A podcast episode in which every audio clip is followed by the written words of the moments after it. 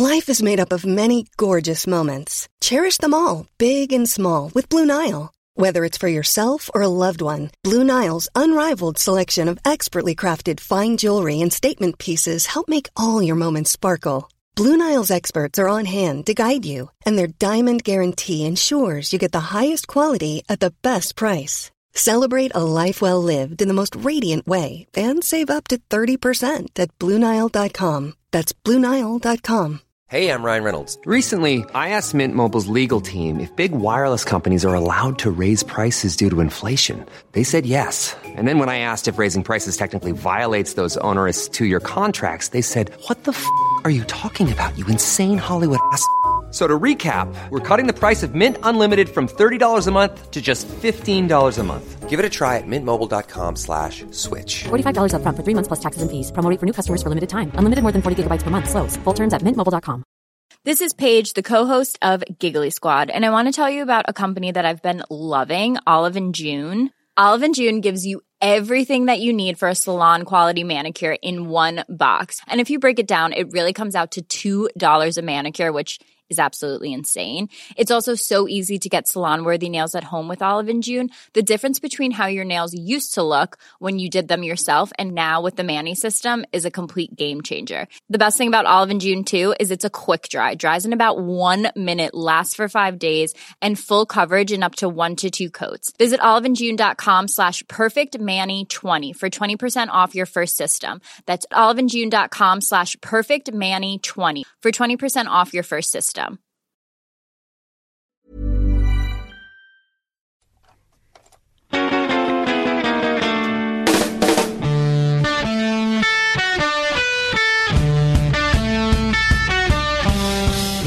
We're still living in good times, ladies and gentlemen. The international window hasn't closed just yet. Welcome to the Football Ramble. My name's Marcus Speller. Jim Campbell's here. Konnichiwa. And Pete Donaldson. Konbanwa.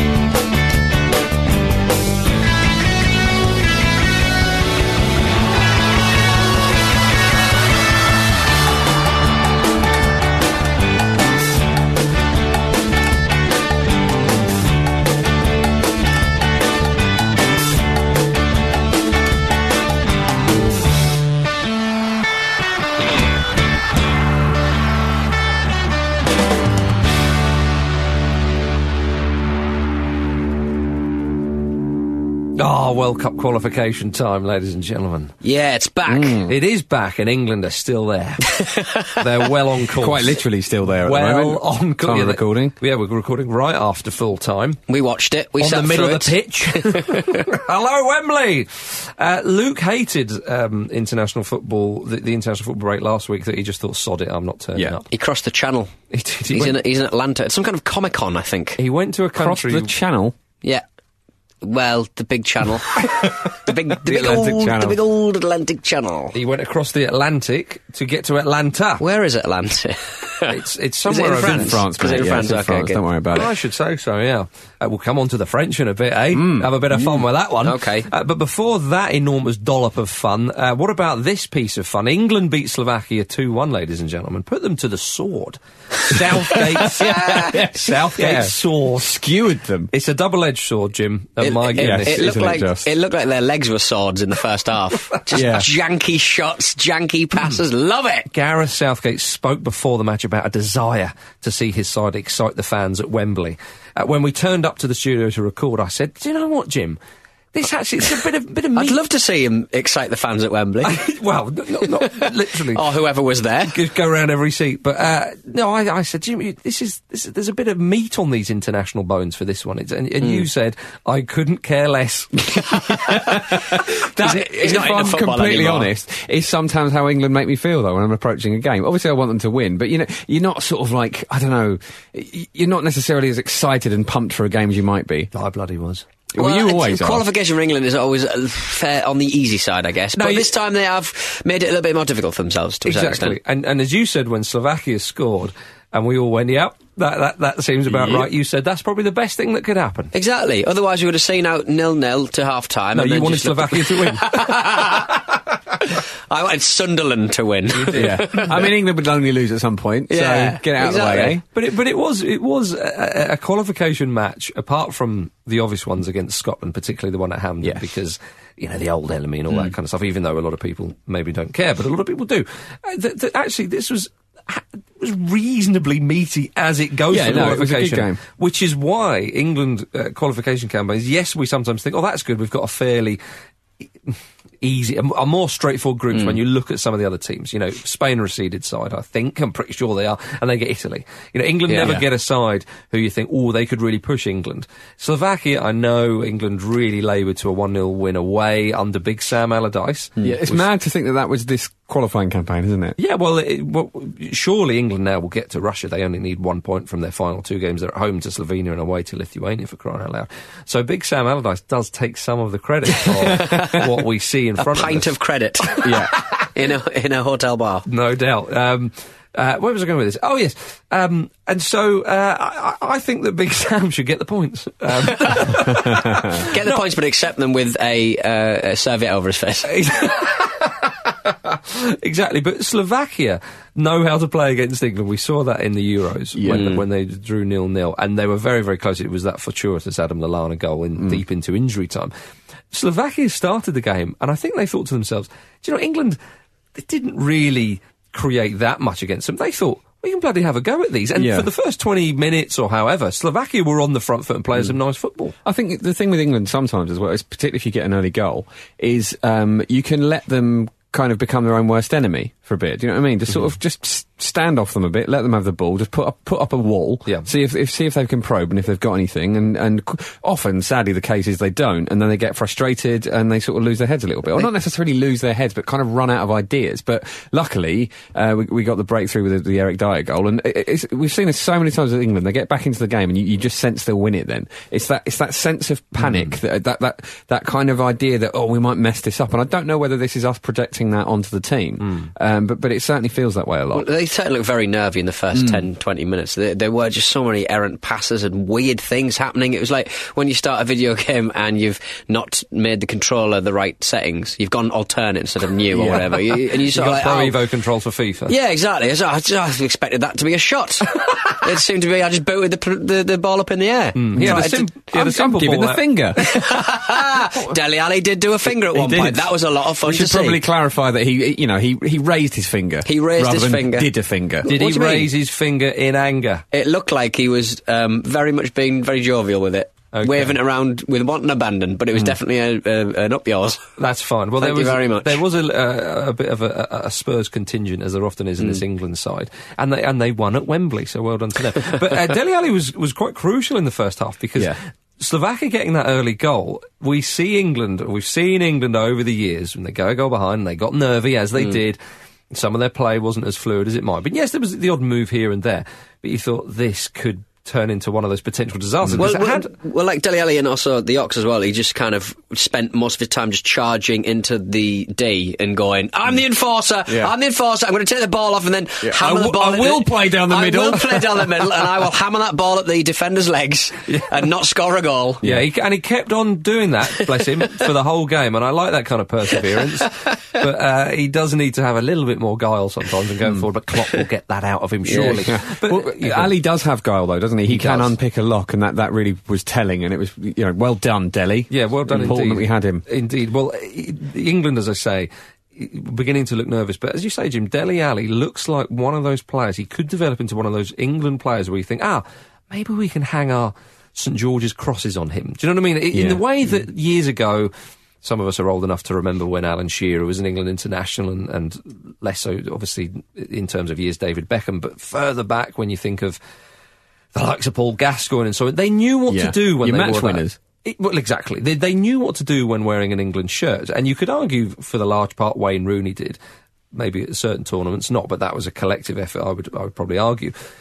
Dele Alli could be one of those players, because sometimes when you look at that England team, you think, OK, Harry Kane, he's scoring a few goals at international, that's good, hopefully he'll become one of those players as well. But Dele Alli, I think the first half looked like, no, come on, lads, we're not going to get nervous, we're not going to give this up, we're going to dig in here. And they got their award through the calf, I think it was, of Eric Dyer. Yeah, who then went on a one-man mission to try and get a booking, and he earned that booking after about 72 minutes. He could have had 3 or 4 bookings. Yeah, you got to say the referee was very lenient. I think after he'd had that booking, he was like, I should have got that booking way quicker. Yeah. I'm going to really see what really the boundaries are. Yeah, can I get a red card? And if it wasn't for the referee, can I fly a missile over Japan? He's thinking, can I? Peter. Just testing boundaries. Politics is not for this show. Okay. I think it is. All right, fair enough. Well, we'll come on to that in perhaps when we talk about Hungary. But with England, where were we? Ah, yes. Dele Alli running for... Oh, that was the decision. Kyle Walker should have been sent off. Yeah, I think he got very lucky with... From the ref's point of view, I think he thought... I think he almost thought that... The defender's foot, which kind of stumbled on the ball, was Walker's foot, and it looked like he'd made a really clean challenge, but in fact he just knocked him onto the ball. I think as soon as he saw the referee without a card in his hand, he thought, I've got away with it. Yeah. Hooray!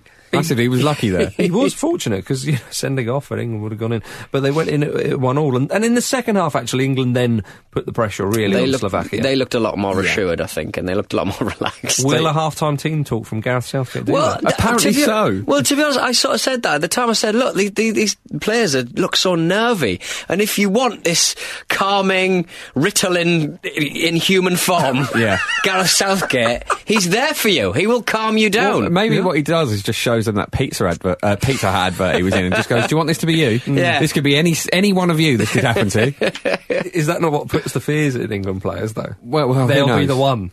Yeah. Like penalty shootouts. Why are England so riddled with fear with penalty shootouts? Because I don't want to be the one. And when you start thinking, I don't want to mess up, what normally happens is they have a need to avoid failure rather than a need to achieve sometimes when it comes to such situations, Peter. I think Gareth, before the match, sounded quite... He's been quite spicy. He did like a joke about Yaya Toure and his birthday cake and stuff like that. Did he? Yeah. I thought he was... he sort of said, because it was his birthday over the weekend, he sort of said, did you have a nice birthday, Gareth? And he was like, I had a cake, and, he said, I didn't have a cake, but luckily I didn't have Yaya Toure around me. And then he apologised for insulting Yaya Toure. He rolled it back. God, he's had that material knocking about for years, hasn't he?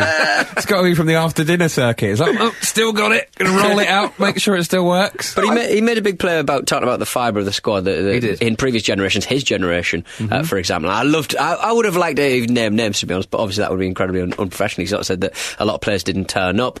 We selected this amount of players, we got this amount of players, and we're really happy with that. England players want to play for England. It's amazing that that's ever the case, isn't it, that a player would get a call up and not go, because that's what he was intimating, and apparently it's this squad is apparently unusual in that they all turn up. But I mean, what I would say is that you probably, with that squad, they are quite a young squad, so I imagine managers are going, look, I reckon the experience might be good for my players, so send them away. And agents getting them in the window, in the shop window, or the transfer window, of course. But I think when you say about people not turning up, there were a few high-profile cases of people maybe turning down international call-ups. Yeah. And funnily enough, in the media recently, Chris Sutton came out and said, didn't he, that he was a bit petulant because he was chosen for England B, and he felt that he should have been chosen for the senior side, of course. Now, he did have a Premier League winner's medal, or premiership as it was then, under his belt, and formed a very good partnership with Alan Shearer, so you can understand his frustration. I certainly do see it from Sutton's point of view. I think do you remember, I mean, we were young at the time, we all wanted to see the SAS up front for England, and we never got to see it. Well, we got the Sheringham, we had our own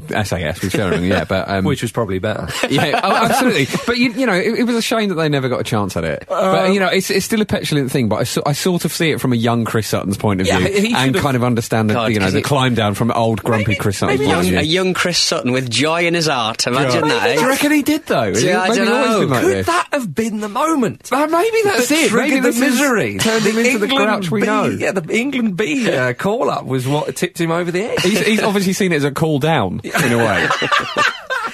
Yeah, maybe he has. I don't know. But when we were talking last week on the preview show about Tim Vickery's column or article about South American players, they always go, even if they're just going to sit on the bench, they'll travel pretty much 24 hours to go and do that. And I forgot to mention at the time, but Ryan Giggs couldn't be bothered to go from Manchester to Cardiff, could he? He's absolutely charming. He's now pundit in on the England games. He could have got an Uber there. He's not in those days, he couldn't. Not in those days, no. Crying out loud, Peter. Taxi. Yeah, there we are. An Old Trafford taxi. But Gareth Southgate was also outraged. It's fair to use that word, that people have been claiming that the players lack pride when playing for England. And Jim, you said something, we were discussing this during the game, funnily enough, because people often say they don't want it, they don't care. But sometimes they want it too much to the point of that fear creeps in as well. Yeah, well, Southgate himself said that sometimes you'd feel it on the pitch where, like, maybe you stretched for a ball and you didn't quite make it. And it wasn't because you weren't trying, it was just that a game like that is at such an intensity that actually it takes up a lot of energy, so it burns off a bit quicker, and it actually you're busting a gut, and it has this weird effect of making it look like you're not trying that hard. How dare he suggest that pride doesn't equal goals? I know. How dare? Has he learned nothing? Gareth Southgate, the England manager. Yeah. We've got to stand for something. If we don't stand for that, what do we stand for, Marcus? I have no idea, Pete. It's disrespectful to Alf Ramsey, isn't it? And the three lions. All of them. Exactly. Yeah, each of those lions. Yeah. Have they got names? We should probably name them. They probably do. Yeah. They're all called Cecil. Cecil, Tony, and I'm trying to think of a famous tiger. Okay. Lion. That's gone well, hasn't it? I mean, you're a former zookeeper. Surely you should know this. That's why I was fired. Have you put a bath mat on that lion? Tiger, shit. Is it accurate to say that you were a former zookeeper? Obviously not a current one, but... No. Zookeeper, is that I was allowed in the zoo for free every day. £50 a week I got paid. And I gave him £50 worth of work, I tell you. How long did you have to stay in your cage for throughout the day? There we go. Oh, you see. Southgate also said that... No, this wasn't Southgate, it was Eric Dyer, sorry. He said that there's a wide variety of clubs represented at England, so there aren't the cliques that there used to be back in the days when you'd have the Liverpool clique, the Manchester United clique, and so on and so forth. And with a lot of new faces and young players coming in, a few older heads, actually, that obviously represent England nowadays. I think Gary Cahill was saying... that when he joined the England setup a number of years ago, that there was older players around and there was a fewer younger players, and you kind of got in line with the vibe of what was going on. On the latest Acast Plus special where I talked to Kevin Gallagher, he talks of Alan Shearer, I think at Newcastle, like having his own table, and apparently that would be the case with England. Like Shearer and his mates would have his own table when you'd go in for dinner and so on. And so other England managers and other managers of other clubs, you know, this is the bane of often managers' careers, is trying to get rid of the cliques and so on, as we mentioned before. And Jimmy Vardy went in and punched out whoever the strike was at the time. Jamie's guy in prison. Jamie Vardy's given his own table. Nobody wants to sit next to him. But Dyer reckons that, you know, it's a good thing there's not the cliques and so on that exist at the moment. One man who was very good at bringing them all together, of course, was Mr. Goran Eriksson. But let's move on from that. United by boobies. Hey, look at this porno I've got. That's what he's like. To be fair, under Eriksson... Before he was sexy. To be fair, under Eriksson, the England cap was actually quite united. How do you know, Marcus? Because I've read books around this. All right. Very underwhelming books, I imagine. Southgate also said that he liked Marcus Rashford's mentality. He's a good young player, of course, and he comes across that he's got the right attitude. And my goodness, finishing. Well, I know it was a good one this time round. Who scored the winning goal? Who scored the winning goal? Right, that was good, but he had a stinker earlier on. And he's had stinkers in the past. What do you mean stinkers? He had a stinker against Swansea. Well, that's not for England. I know, but he's still had a stinker against Swansea. Still got to put them away, isn't he? If he's going to be consistent. Yeah. And did he put it away? Not against Swansea. Are we talking about Sven? He tried to dig it on Fabianski. I'm not having it. Marcus Rashford. It was a great goal, and. He is now filling that role that kind of Danny Welbeck did. We likened him to Welbeck before in the case that he's probably not front and centre number 9 material in what you're alluding to with the lack of finishing and the lack of goals. But actually shooting from distance is perhaps a forte of his. He had a cracking shot that hit the post for Manchester United. Yep. He looks quite deadly. And my goodness, for England, what a goal he got, and it was the winning goal. Well, he has been criticised this season for not being able to put the ball away, but I do think he's just been hanging around in the England squad with Rashford too much. Sorry, with Welbs, because obviously at club level he can't find the net, but in England level he can really, he's got a decent goal record. A bit like Peter Crouch. Exactly. But we've got these players that can somehow lift themselves for the national team. Very few of those players. But they're all in, like, forward positions. We could do with someone who can sit back in front of the defence and kind of pull the strings a little bit. But England have lacked a player like that for ages. I mean, during the game, when Slovakia at times were getting on top of England in that first kind of half an hour, whenever it was, I thought, for the love of a Sergio Busquets or a Mascherano or a Xavi or something, do you know what I mean? A player who... Even a Xavi... Well, because, no, because Busquets and Mascherano... I know what you're saying. Yeah, OK. That type of player that would anchor that midfield... and England haven't had a really good anchor for a while. Which, as we were saying before, like you even get this when you play five-a-side. You know, you get a sense sometimes that there's one player in the midfield, either on your team or on the other team, that is in charge of it. Mm. You know, the person that is really sort of marauding around and bossing that, and is you know, the player to beat. And as you say, England haven't had someone that instills that sort of confidence in you for a while. Mm. Still won, though, didn't we? We did. Scarlett didn't stamp on anyone. No, we got away unscathed. But he'd been wearing like a hairnet all week because he'd bust his head open for... Was he Fenerbahce? Mm. He busted head in Turkey, and he's been wearing like a mad kind of hairnet. Like a satanic dinner. I was really looking forward to that, yeah. Oh, why are you wearing a hairnet? Because I want to be as badass as Martin. Because you've been cooking, haven't you? Been cooking. But yeah, England are top of the group with 20 points. They've got Slovenia at home next, and then Lithuania away. I think a point in any of those three games will do them. So England surely going to top the group. On the way to Russia. But England have done Scotland a favour, as they so often have throughout history, especially with the EU referendum, of course. And Scotland, they're up there. They're 1 point behind Slovakia. But Slovenia in the hunt as well, so don't count them out as well. So England could do Scotland another favour if they when they play Slovenia at home. But Scotland play Slovakia at home, and then they're away to Slovenia. So Scotland have got two huge games coming up, but they got a good win away to Lithuania, and I know. It's a game they should be winning. You know, Lithuania are only above Malta at the bottom of the group.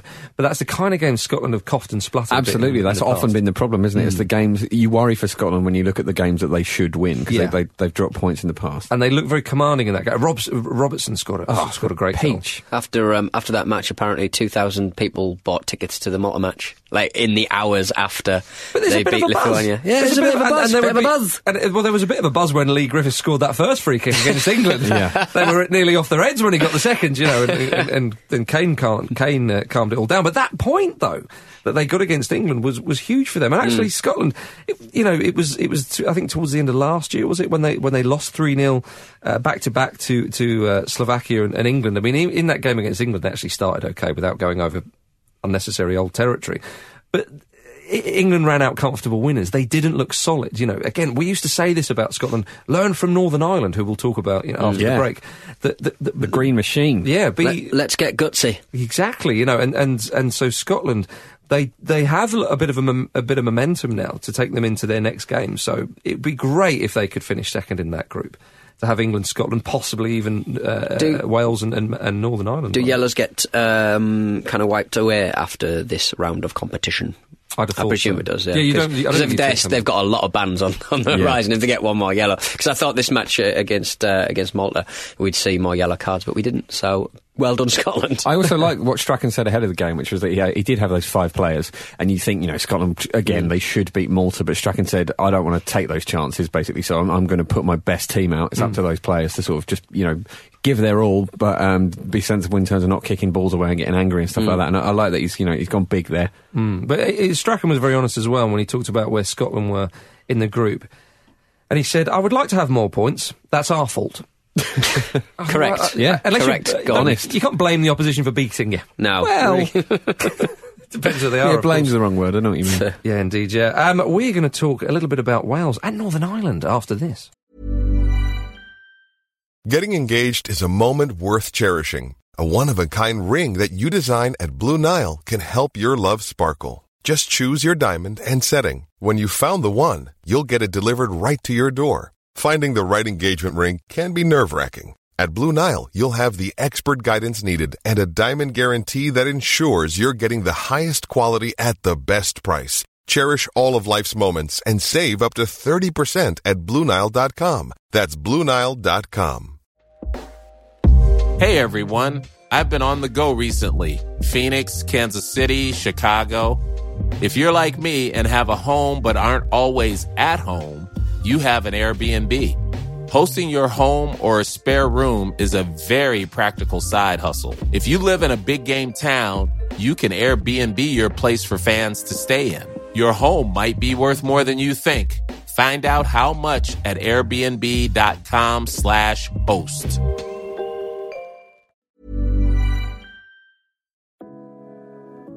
This show is sponsored by BetterHelp. A lot of us spend our lives wishing we had more time. The question is, time for what? If I had an extra hour in the day, I might catch up on the latest football news, take a lovely walk with my dog Sammy, or maybe interview someone using an orange peel and a broken iPhone. You know, normal journalism stuff. But it's not always easy to prioritise our time, and that's where therapy can be an extra helping hand. Therapy can help you find what matters to you so you can do more of it. Untangle any unneeded worries and start to value your time for you. So if you're thinking of starting therapy, give BetterHelp a try. It's entirely online, designed to be convenient, flexible and suited to your schedule. Just fill out a brief questionnaire to get matched with a licensed therapist and switch therapists at any time for no additional charge. Learn to make time for what makes you happy with BetterHelp. Visit betterhelp.com/ramble today to get 10% off your first month. That's betterhelp, HELP.com/ramble.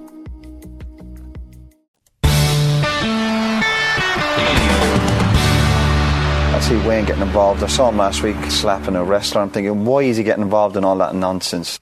Absolutely right. Mm. Oh, Peter, hang on a minute. You've got something to say. Hello there. I'm Jock Stone from the criminally unloved TV show The Hurricanes. I'm a no-nonsense Scotsman whose main priority is football. And I want everyone to know that I'm going to be watching the Football Ramble Theatre Show in King's Cross, London on Friday, 15th of September. Yeehaw! Next Friday. What a way to start your weekend. Get your tickets from thefootballramble.com/news. That's thefootballramble.com/news.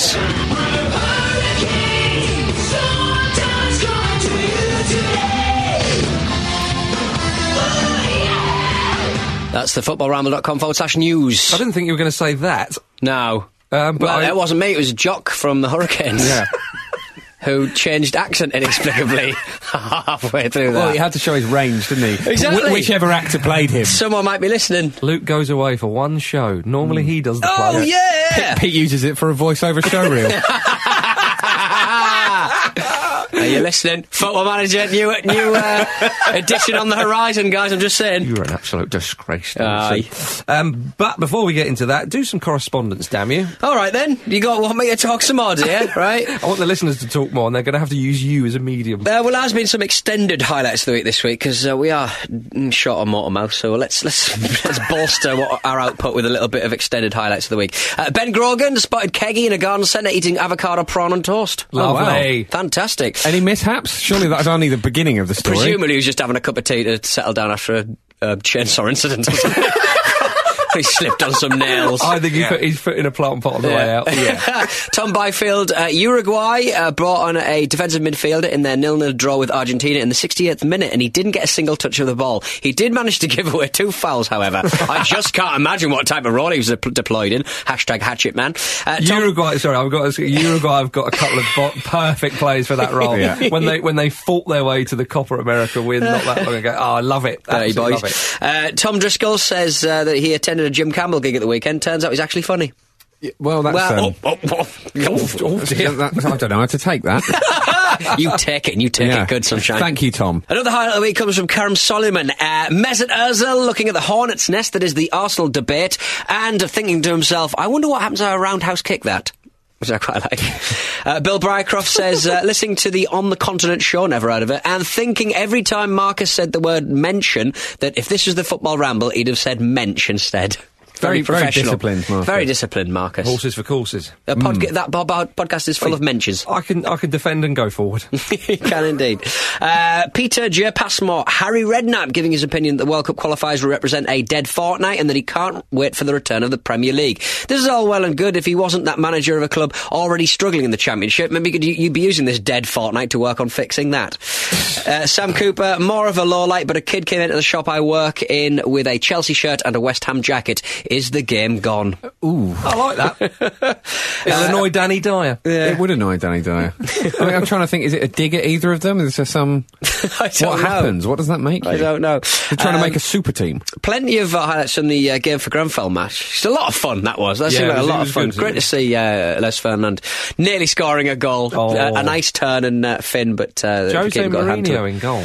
Jose Mourinho was indeed in the highlight of the whole thing. You were waxing... Yeah, but he got booked for time wasting. It's glorious. I love it. It's a proper pantomime villain. Marcus has been like waxing lyrical about how good he looked in net, and I'm not having it. I didn't think he did anything. Better than you, mate. Better than me. Well, that's fair, dude. He's 54-year-old Jose Mourinho. But you look at Mourinho, and I know he had a mild crack at professional football, and then it turned out that he figured out very early on, do you know, I'm better at telling others what to do, and he was correct about that. But as I say, he's not one of the managers that you think about in terms of, oh, I bet he could still play a bit, and so on and so forth. I thought very, very nimble, very, very agile for a man, and he's well into his 50s. Well, I think you might be being harsh on people in their 50s. I'm sure a lot of them are nimble and agile. No, but I'm talking specifically about Jose Mourinho. Well, David Seaman must be cracking on. And Leo, who was at the game, says that he came over during the halftime break, David Seaman that is, to sign autographs from many young fans. And when finishing up, someone asked him for a selfie, to which the big man said in his thick Yorkshire accent, "Oh, I don't do that, but I'll shake your hand." Which I quite like. I don't do selfies. I don't do selfies. Oh. Odd. Yeah. Felipe Melo, I think, what, Instagram... What? Is this from Felipe Melo? It's from Felipe Melo. No, this is from me. This is my highlight of the week. Oh. He Instagrammed a picture of his bedroom, right? And in the background, you can clearly see a framed picture of him punching a Penarol player. Wow. Himself punching a player. That's in his bedroom. That is a heated derby. Yeah. Incredible stuff. That's really wonderful. I've got one from Charlie Platt here, which says, the director of Ghanaian team Hearts of Oak had some strong words about referee Prince Amoah following a 3-3 draw with Aduana Stars. He said, Prince Amoah is a disgrace to Ghana football. I would be surprised if he's not banned for life. His family should disown him because he's a disgrace to them too. This morning, what I will tell him is that he will not progress in life. His family will agree with me. Strong words. Bloody Nora. Not mincing as well, is it? He's going to get an FA ban, isn't he? Yeah. To a certain extent. Hearts of steel, more like, Jim. Well, do you want one final one? Yeah. Nicholas Gall says that he points out that Sergio Ramos's kid looks a little bit like Ronaldinho, Barca legend, of course, and he kind of does. Check out online. It really does look a little bit like Ronaldinho. Wow, what a long game prank. How dare you. Right. Timothy. If you want to get in touch with the show, show@thefootballramble.com, or around about the time that we're collating these, Monday afternoon or Thursday afternoon, head on over to the Facebook wall, and we'll no doubt be asking for your nominations for highlights of the week. More like Monday morning and Thursday morning. What did I say? You said it wrong. Bring back the other one, the airy one. Bring out the beardy one. Not me? Oh, right, okay. Again, wrong. You're a little hairy boy. Oh, I see. He's a big hairy man. Speaking of little boys, Ben Woodburn got a goal. Yeah. A star is born. Wales 1, Austria 0. What a goal! Are you trying to heap pressure on him there? A star is born! Yeah. Didn't Chris Coleman sort of compare him to Gareth Bale? Oh, don't do that straight away. Look over the border and learn. Yeah, I like the fact that Chris Coleman was like, I had no doubt he was going to play for Wales, because obviously he played for Wales at youth level quite a lot. But it's only through his grandfather.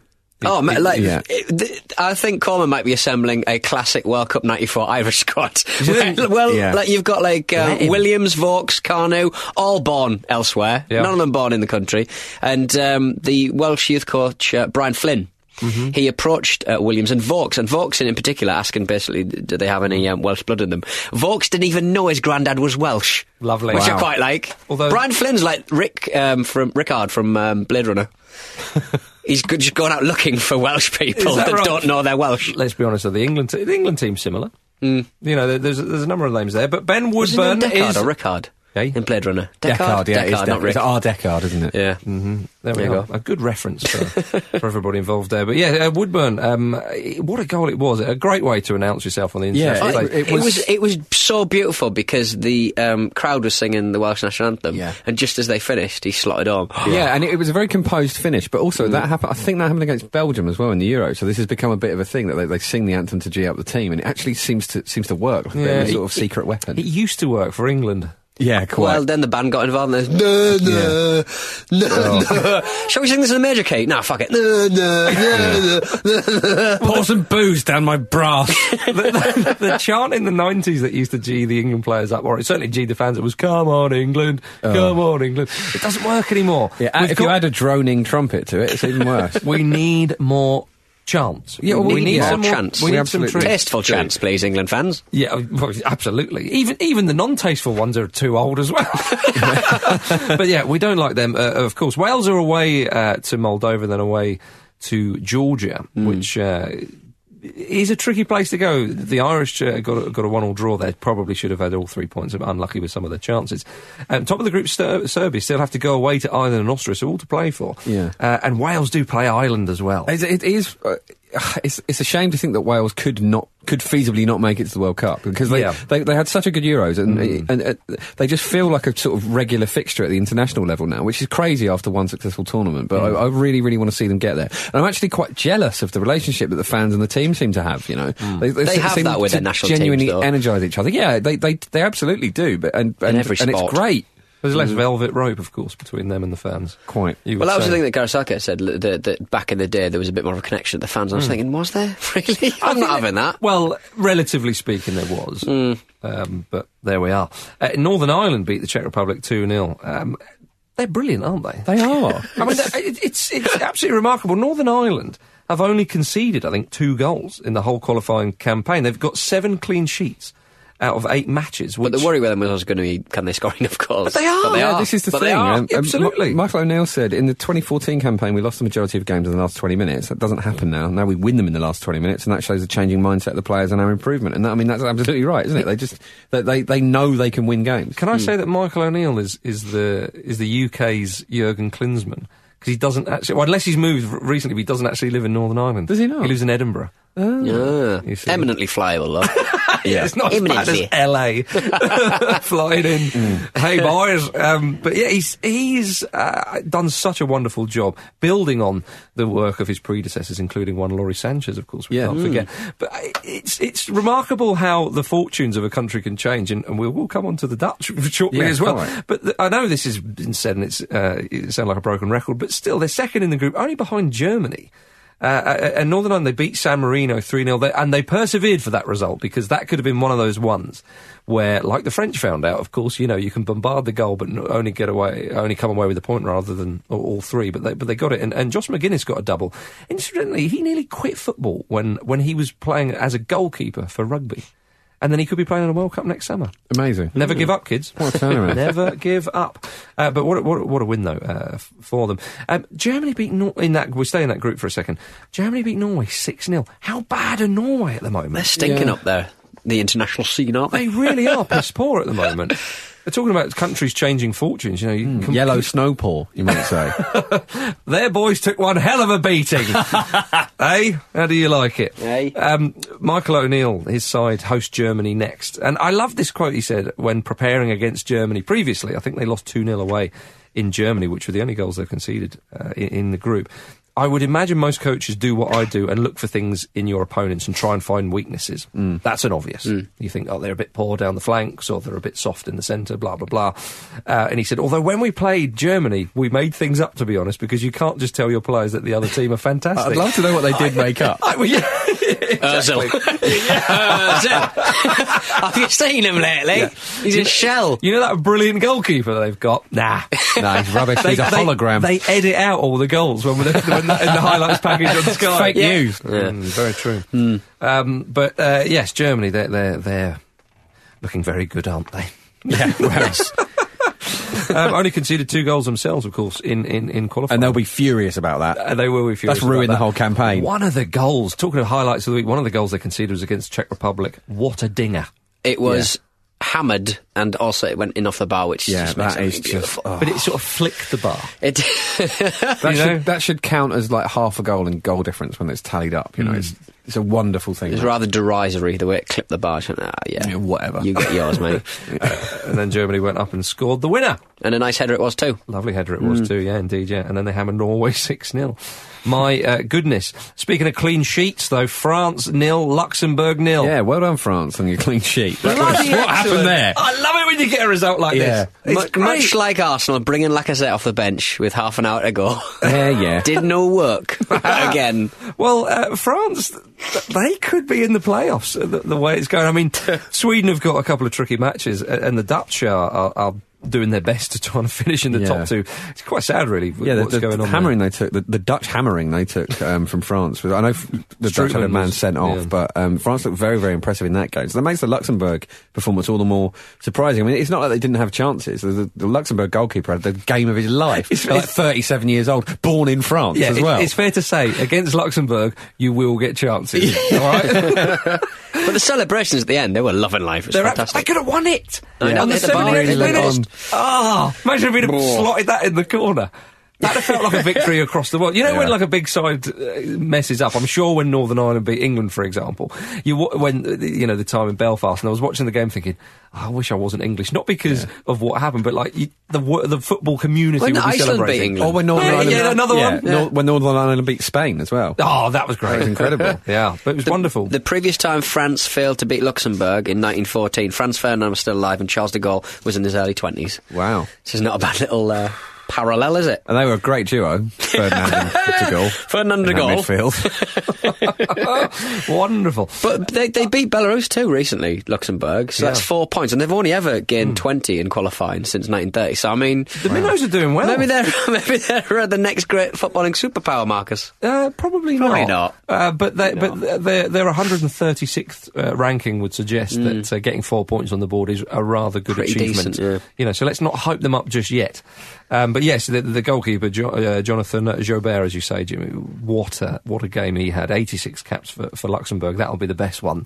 You would certainly imagine. France and Sweden, they are gunning for first spot in the group. So it's going to be interesting.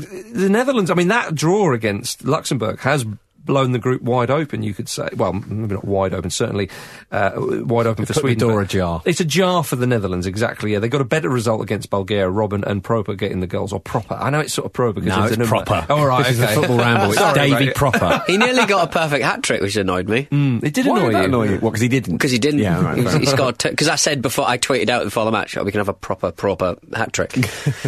But he scored one with his left and one with his head. Just needed a right footer. Wasn't to be though, was it? Stinking. But it was a better performance by the Dutch. They played with a bit more confidence, moved the ball a bit better going forward, and this captured the imagination of Ruud Gullit, who posted a video of the Dutch dressing room after the match, being very pleased with himself. And Dick Advocaat, when asked about this, said, I think it's strange to have a camera in there. And when it was pointed out that it was Ruud Gullit, his assistant, who did the filming, he said, that's not good. I'm going to have to talk to him about this.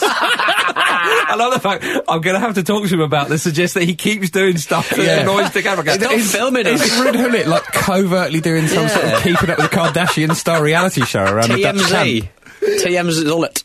I don't know, I didn't know the tone of Dick Advocaat's voice, but I would like to think... I'm going to have to talk to him about this. I really am. Who made him my assistant, for crying out loud? So there we are, But the Netherlands, they're struggling. I mean, they've struggled since World Cup 2014. Remarkable, really. 2010, they got the World Cup final. Had a disaster in the Euros in 2012, admittedly, and then 2014 reached the semi-final and handsomely finished third, if you remember the game against Brazil. But they are struggling, and Dick Advocaat is just papering up. Well, is he even papering over the cracks? I mean, it was interesting what Van Breukelen, the former Dutch goalkeeper, said when Danny Blind lost his job, excuse me, as Netherlands coach, and he said, we had two options. We could either go for a longer-term appointment, longer-term option, or we could try and go all out and get someone in who would just get us over the line to reach the World Cup. And they went for the second option. And at the moment, you think about the coaches and the players that Dutch football has produced and are producing. Look at the side. You know, Wesley Sneijder, he's not the player he was, of course. Iron Robben's still got a lot of magic in his boots. He does, but I mean, they are quite reliant on Robben. They're incredibly over-reliant. That's not a great sign for their future, is it? Yeah, I mean, Sillerson in goal doesn't play regularly for Barcelona. Daley Blind, not a bad player, but not a world beater. Wijnaldum, okay, but then I suppose you compare them to other sides. I mean, we talked about Northern Ireland. They don't have anybody playing for the likes of Manchester United or Bayern or Lazio. They should be doing better.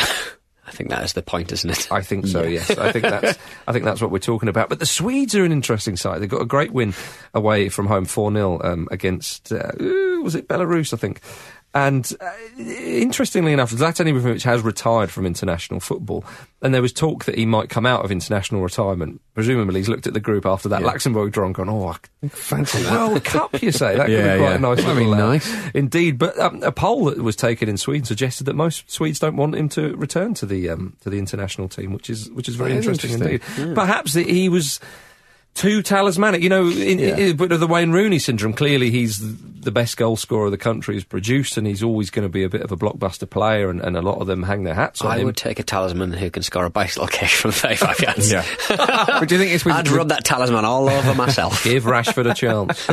Do you think it's because he's 35 and rationally they probably think we have to start making plans for afterwards? Well, there's that, but got to give someone else experience. I don't necessarily think that. I think that they would probably think to themselves, if there's a player like him who actually can sort of hold up the play, but unnecessary, if they're a bit more fluid. You know, sometimes you see, a few years ago when you saw Cristiano Ronaldo not play for Real Madrid, some of the other players would come forward a bit. Now, don't get me wrong, Cristiano Ronaldo has been absolutely fantastic for that club, and I'm not suggesting, but when it's on the international scene, Ibrahimovic, you take him out the pack. Some of those players, you know, come forward, and actually there's a bit more fluidity to the play. Man United scored a canny few goals when he wasn't on the pitch. Exactly, yeah, there's more solidarity there, they play more as a team, perhaps. Makes people step up. There could be an element of that, but Sweden play the Netherlands in their last match of the group, which could be a good one. You mentioned minnows earlier, the minnow derby, as I've dubbed it. Faroe Islands 1, Andorra 0. Lovely scenes. Yeah. It's absolutely heartwarming stuff. Shows the progress of the Faroe Islands. There are 8 points in this campaign. Yeah, that's amazing. It's. I mean, presumably they never get near that usually. Yeah, of course they don't. I mean, Faroe Islands used to, if they got a point, yeah, it was going to be like, you know, it was a national holiday, kind of thing. But 8 points, and they could move up the pots as a result. Andorra below them in the group, and Latvia, who it's a great shame. So they could get slightly better draws next time. Indeed, we couldn't remember Latvia qualified for a European Championship. Who knows? Maybe the Faroes could do it one day. Could they do it, Jim? It's very interesting to see. Play off with Norway. They probably win. At the top of this group, it should be decided on the last day when Switzerland go away to Portugal. That could be a tasty one. That really could be. Both sides, very winnable games before that game. The Swiss, most likely, they'll be 3 points above them, so a draw would do. But Portugal have got the better goal difference. Mm. So it's all to play for, rather than head-to-head results. Of course, that's not what UEFA are doing this year. Portugal beat Hungary 1-0 away. I was in Hungary over the weekend, and I visited one of the most beautiful stadiums I've ever been to. Which one? The Pancho Arena. Ah. But it's such a shame, because if you read up about the Pancho Arena, it's not for nice reading, especially if you're a Hungarian citizen. Do you know Viktor Orban? No. Who's the enlighten us? No, he's the leader of Hungary. Right. It's more accurate to say, shall we say? And how this stadium was financed has been come into question. So is this a new stadium? It's about 2 years old, I think, and it's a very small stadium. It's only about 3,500, which is double the population of the village it's in. Oh, dear. Happens to be the village where he's from. Just put a statue up. Wow. Honestly, the house that he owns in this village, it is a stone throw away. In fact, it's literally pissing It's a stadium distance, just in his garden. Pretty much. It's absolutely shocking. It's well worth a read. If you're into... Has he got deep pockets? Let's move on.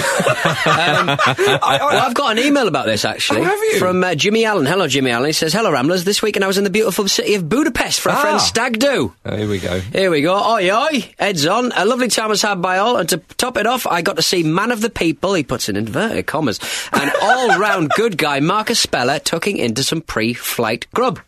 Yeah, that would have happened. Yeah. Can I speculate as to what you were eating? Yeah. I'm trying to remember. All-day breakfast, no cuppa, orange Fanta, no ingredients you couldn't buy in an off-licence. No sauce. Absolutely. Within the M25. Yeah. Is that right? Barely any moisture involved at all. Luton's outside the M25. Okay. Is he saying on the way in or the way out? Well, I think it's on the way out. But basically, on the way out, there's no all-day breakfast in Budapest. Yeah, but I reckon you would have taken the sausages with you. Yeah. To have your egg. They got fine sausages over there. What so you just take a string of sausages with you to the airport, like a cartoon dog. He says, what I'd like to know is, was I correct telling my friends that it's rude to go and speak to somebody while they're halfway through a meal, as I had to battle the urge to make the great man himself with my awkward / polite Britishness? Was great in inverted commas as well. He bottled it, basically, which my friends all thought was hilarious. If you see me pissed up on the continent, stay away. Come on. No, come over. No, of course he could have come and said hello. He says, what were you doing in Budapest alone and on an international weekend? I was visiting the Pancho Arena. There we go. I got an invite from Viktor Orban. Marcus can go where he wants. And a big... the Football Ramble. That's libelous. Let's move on again. Oh, yeah, sorry. Greece 1, Belgium 2. I love that you've literally taken over the hosting duties now to get away from this. The Belgians are there. The Belgians are there. The Belgians... Oh, Marcus, can Pete be you for a bit? I was enjoying it. Yeah. Oh, my goodness. I'm still struggling to remember what I was eating. Oh, it was a slice of pizza. Good. There we are. Yes, it was, yeah. Meat feast. Right, the Belgians are there. They Sausage feast. Picked out all the veggie bits. Didn't have the dip. It's technically a meal accoutrement, and I'm not getting involved. What do you mean you don't put gravy on a pizza? Bloody hell. Oh, dear. Roberto Martinez and Thierry Henry have done it. Yes, they have done it. This is what you get when you hire one of the best managers on earth. Martinez has done it. The Belgians have won it.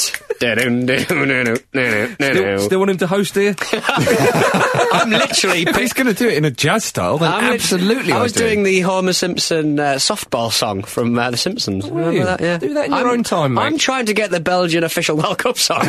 Come on, guys. Come on, Belgium. They've actually done...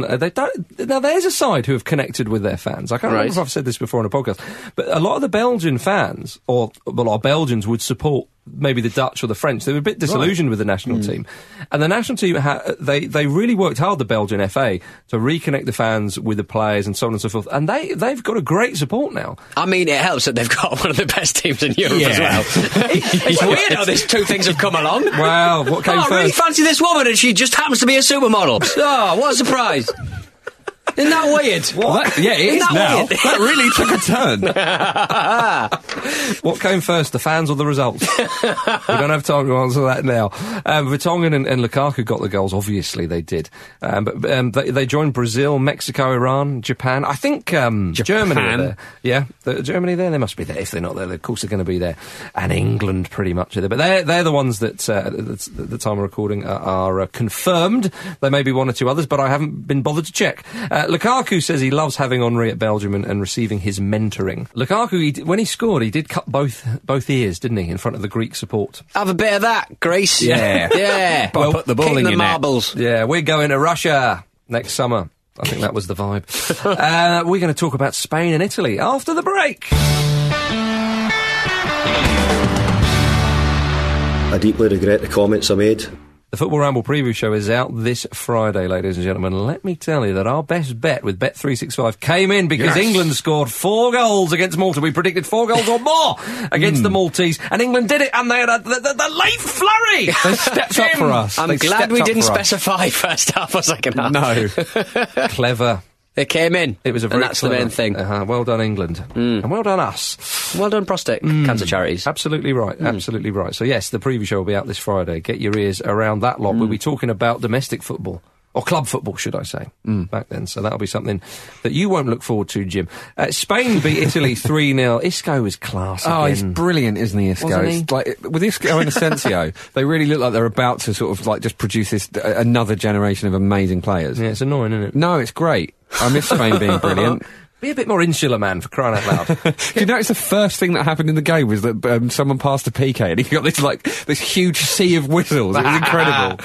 Silly sausage. This was Italy's first loss in a qualifying match for a major tournament since September 2006. Wow. That's an incredible record. Over 50 matches. That's incredible. Came crashing to an end, though.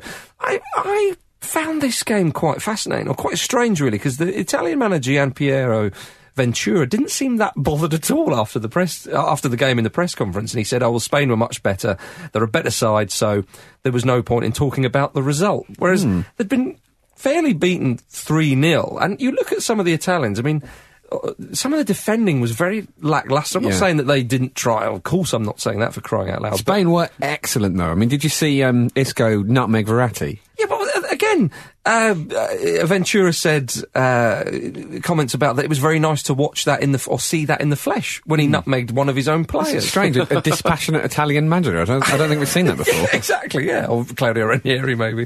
But it's strange, and he philosophically said after the defeat, if we'd have won here and lost against Israel on Tuesday, we would have gone to the playoffs anyway. I mean, presumably if you'd beaten Spain, you'd be like, brilliant, this sets up a top of the group spot. I'm sure this is very popular back home as well, this attitude. Well, but that's his attitude. Has that slightly leaked into the players' performance? I mean, I don't know, like, when you play against Spain and they play like that, you know, as you often say, Jim, it's kind of quit hitting yourself kind of stuff. Yeah. You know, and Italy weren't that bad and Spain were that good, but I just thought it was very strange. Very strange indeed. Nice to see David Villa brought on in the dying minutes. Yeah, I love that. They've flown him back from America for like 2 minutes. Yeah, you would though, wouldn't you? Well, I mean, I can. It doesn't matter to me. I can sit back and enjoy it. All right then. How about this though? All this talk about World Cup and so on and so forth. According to reports, FIFA delegates sent to the World Cup qualifiers are no longer given the luxury treatment. They're put up in 3-star hotels rather than 5-star hotels, so they know what we feel like, and they travel on the cheapest flights too, no matter what time the flight is scheduled. So they definitely know how we feel. Yeah. They're not on the Luton, you know, 10:05 jobs, are they? They can't be. I bet it's not that early. I hope so. Well, they are. Well, whatever the cheapest flight is, skyscanner.com. That's what you're on, you big boy. I wonder what the motivation is though. Is it they'll do this for about a year or so and go, oh, can we go back to normal now? We've shown that we've learned. We've learned our lesson. Has it blown over? No, we haven't had the cup in Qatar yet. Yeah. This will never blow over. Oh, dearie me. Something that won't blow over for at least another few moments is Going for Gold. Yes, Going for Gold is back for another week without Luke. When they're going for Lord. Some more chances to win, guys. Oh, you can get the jump on that hairy man. What's the scores at the moment? Is that your new catchphrase? You're on 2, it's Marcus. 2-1, Jim's on 2-1. 1-1. Did you win one? No, Marcus stole it in the last minute. Yeah. So let's get on. Jack Beverley came up with these clues, so thank you very much, Jack Beverley. When we're going. I was born on December the 28th, 1990. December the 28th? Yes, you don't know it. Why are you questioning it? 1990. Stop. I have... What? Is it Jonathan Jobert, the Luxembourg goalkeeper? No, it's not. He's much older than that. Sorry, older. I have the same first name as one of the Ramblers. I have played in England, Spain and Italy. So 1990 he was born. Okay. I've played in England, Spain and Italy. My grandfather played for Real Madrid and Spain, and my father played for Barcelona, Atleti and Spain. Stop. No, carry on. What were you going to say? No, because it was horrendously wrong. Embarrassing myself. I was Bolton's player of the season in 2012-13. Bolton's player of the season in 2012-13? Yep. Stop, Marcus Alonso. It was Marcus Alonso! Yeah! Oh, well, congratulations, Jim. Lord. Remaining clues. Last summer I cost 24 million when I left Fiorentina. I am my current club's top goal scorer of the season as at the start of the international break just gone. I was convicted of involuntary manslaughter in 2016. Max Alonso there, a Premier League winner. Ah, well thank you very much, Jack Beverley, for those clues. I don't think Luke would have got that, so that's a fair win. I thought that was the one you were going to go for, actually, initially, because it was just to be honest, the first Marcos I could think of. Yeah. Is that Marcus or Marcos? What I'm saying is I could have done it earlier, but I didn't. Well, I know. So step up your game, Speller. It's your humility that I love, Jim, so much. That is the end of the Football Ramble, ladies and gentlemen, and for international football for another few weeks at least. We're back in October. So something for us all to look forward to, I certainly will. I forget exactly when it's... Whenever it's the most infuriating, that's when the international breaks tend to pop up, isn't it? Yeah, no, that's in the tournaments, Jim, when England get their bottoms handed to them. And speaking of bottoms... Let's get as dry as all bum holes. That's what the international break means, but not this week, because we've got the Premier League back on Friday. I don't know what you mean, but you're right, the Premier League is back. Yeah. Let's get as dry as old bum holes. Yeah.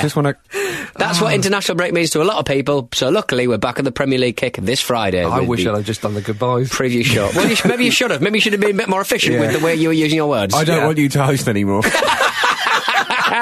Yes, it's my fault, isn't it? Say goodbye, Jim. Goodbye. I'll say goodbye on your behalf, Peter. Let's not blame this on Luke. It was the international weekend. Indeed, and it's goodbye from me.